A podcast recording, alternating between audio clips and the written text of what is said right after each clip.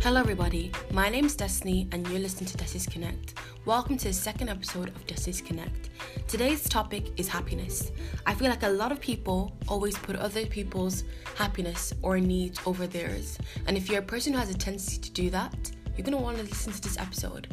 So join me while I work on connecting the dots. Before I start talking about this topic, I am not the most educated person to do with this topic. I hope my advice is helpful, but I feel like it won't be as helpful as a professional.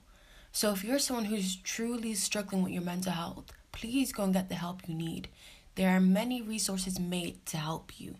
Sometimes the smallest step in the right direction ends up being the biggest step of your life. Asking for help is the bravest move you can make. You don't have to struggle alone. As I said again, there are many resources made to help you. Please don't struggle alone. I urge you, go and help. Go and get the help that you need. I'm going to start today's episode off with a quote because you guys know that I'm a quote fanatic. So the quote is A form of self harm is putting others' needs over yours. And I really, truly, honestly believe in this quote because it's hard time people put their happiness first. And I need to listen to this because I'm a person where I always try to impress everybody, make everybody help, happy, and then in the end, I'm really tired. I'm not that happy. And I basically wasted my time. And I think if something or someone does not make you happy, it's time to cut it off, especially if it's a toxic friend. Your friendship should not become a chore, it should not be something that's making you feel emotionally drained. And I know it may be hard because it might be a friend that you've known for years. You guys grew up with each other, but everybody grows apart. Everybody grows up. Everybody changes. And what may have been working for you 5 years ago may not work for you now because your goals, your ambition, your achievements have changed. Your whole life's perspective has changed within that 5 year gap or that period.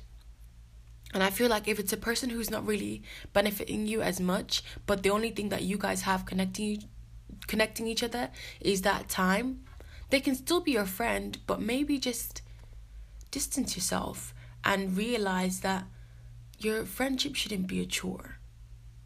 I can't stress it enough. Your friendship should be a two way streak. You're both benefiting from it, not financially or anything, but I mean, I mean with like advice, or just yourself mentally. Like, are you able to have conversations with your friends about your dreams and your goals and your aspirations without feeling shy or without feeling like, oh, they're going to make fun of me? It shouldn't be that sort of atmosphere or environment with your friend.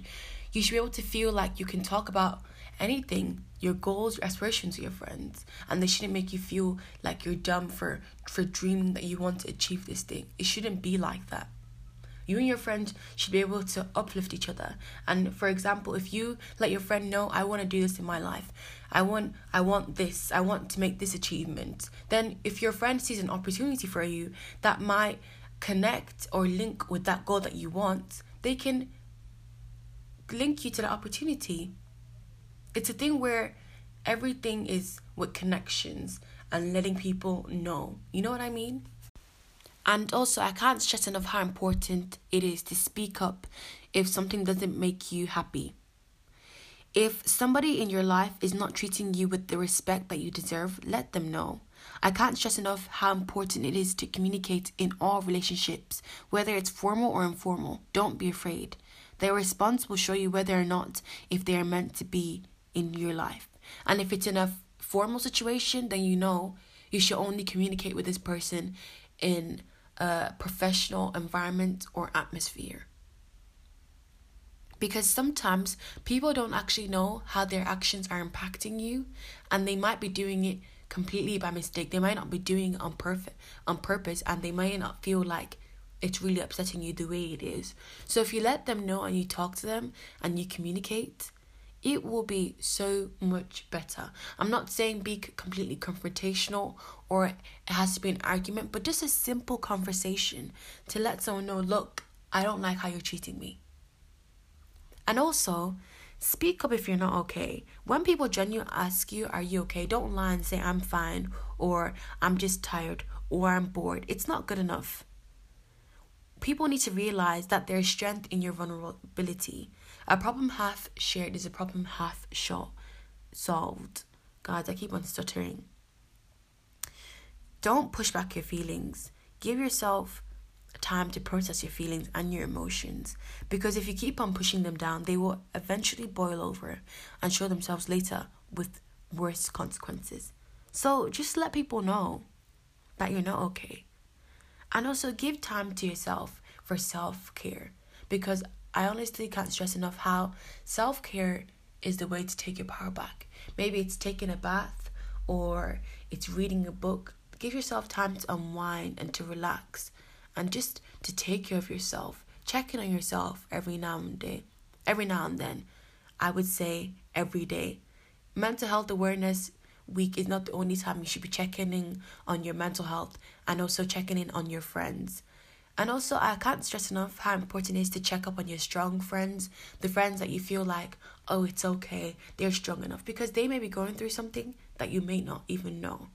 So, when you have problems, yes, it is okay to let people know, but also make sure and check that people have the mental space for your problems, for what you're going through, because people are going through so many battles that you may not even know.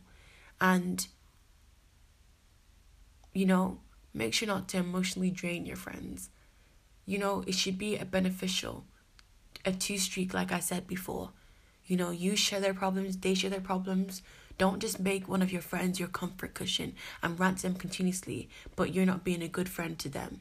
Check up on the friends that are always checking if you're okay. Because more than likely, they may not be okay. I think people need to get into the habit of asking yourselves Does this support the life I'm trying to create? How often do you reflect on whether we are giving ourselves what we need to flourish and live well? I think people need to visualize. I'm going to give another analogy. Visualize your mental health like it's a plant.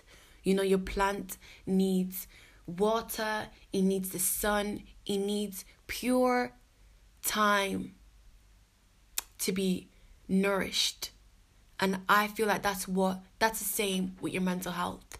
For me, what really helps is I like reading that helps me unwind or relax.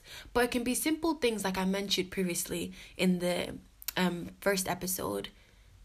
Affirmations. When you wake up in the morning, look at yourself in the mirror and just affirm and claim the amazing things that will happy happen that day. Give your time give yourself time to flourish. Give yourselves the tools to flourish in life and to do amazing things. It's one thing to say something, but put the actions towards it, and it will be very beneficial in life. I honestly think it will be. Linking with that analogy I just said with our mental health being like plants who need time, that need time to be nourished for it to flourish. I that's the same way I'm saying mental health is not a destination, it's a process, it's a journey. You can't just decide, okay, I'm going to improve my mental health and then the next day it's going to be so amazing. It's a journey. Sometimes you will get some knockbacks, some setbacks, but as long as you keep on pushing and you keep on doing things to encourage your mental health to become more positive and to live more of a positive life, it will get better. One of the books that I recommend is Good Vibes and Good Life by Vex King. I think it's really an amazing book. It helps you unlock your self love and unlock the key to your greatness because, like I say, everybody is destined for greatness, and I honestly believe it. But for me, one of my favorite things to do personally that helps me with my mental health and helps me stay positive and helps me stay grounded is praying. I think people have such like a um stigma to what prayer is that it has to be such a formal thing, it has to be perfect. That's not the case. Prayer is a conversation with God. And for me, praying is a time for me to reflect on my blessings and on my faults, what I've done wrong this day, what I could improve, what went well today. It helps me improve and it helps me evolve as a person and helps me put a perspective on life, on things that I didn't realize. Because living in the moment and being busy, you don't really have time to sit down and process and be mindful of the things that are going on around you. One of my favorite books to read um, in the Bible is Philippians. And I think it's honestly it's honestly such an amazing book. One of my favorite Bible verses, I think this one is quite a famous Bible verse. It's Philippians chapter 4, verse 13, which says, I can do I can do all things through Christ who strengthens me. And I think it's a beautiful thing to realize that God is with you every step of the way. And no problem is too big for God. So pray, you know, if you're a person who believes in God, try and get closer with God.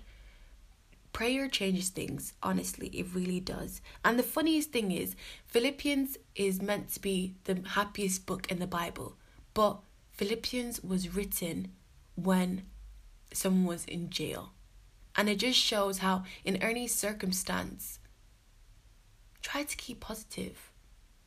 And your words mean so much. And real, realize that you need to do things to help you flourish.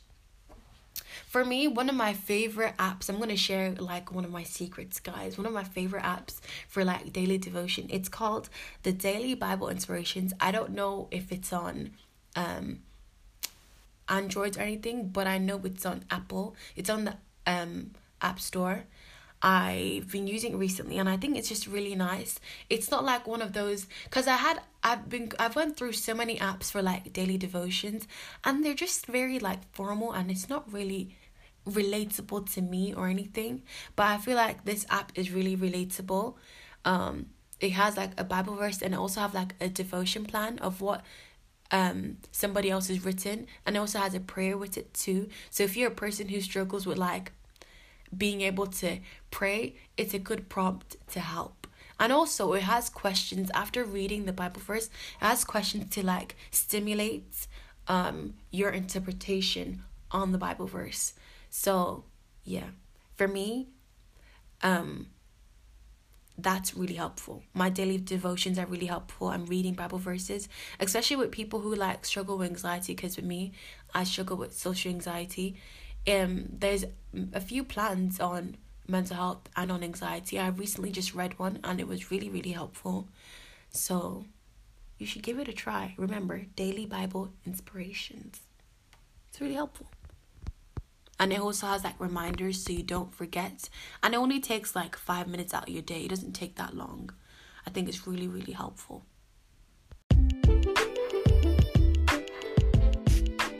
And that is it for today's episode. Thank you for getting this far because I did ramble a lot and I did stutter. But I hope that you really listened to this episode and it inspired you to take time to invest in your mental health. And I want you to remember healing takes time and asking for help is a courageous step. So if you're someone who's really struggling with your mental health, please, please get the help that you need. Get the professional help. Please. And yeah, that is it for today's episode. Please don't forget to follow or subscribe depending on what platform you listen to this podcast on so you're notified each time an episode comes out. And also, don't forget to rate the podcast, you know, because it would be nice, and to leave feedback, you know, maybe something you want me to improve on or something, the key thing that you liked from this episode or whatever episode. I would appreciate and I would like because, you know, I'm open to constructive criticism and also, don't forget to follow Destiny's Connect on Twitter and on Instagram. And you can also email Destiny's Connect so you have more of an input to the topics that I talk about in the podcast. All the info is in the description, so feel free. And yeah, before I close out this episode, I just want to say rest in peace, Chadwick Boseman. He had been struggling with cancer from 2016 and he still did so many amazing things and he did a lot of work for the black community. And I think people should look at him as an inspiration, as a role model from his life's work and all the amazing things that he accomplished. So I want to say, rest in peace, King.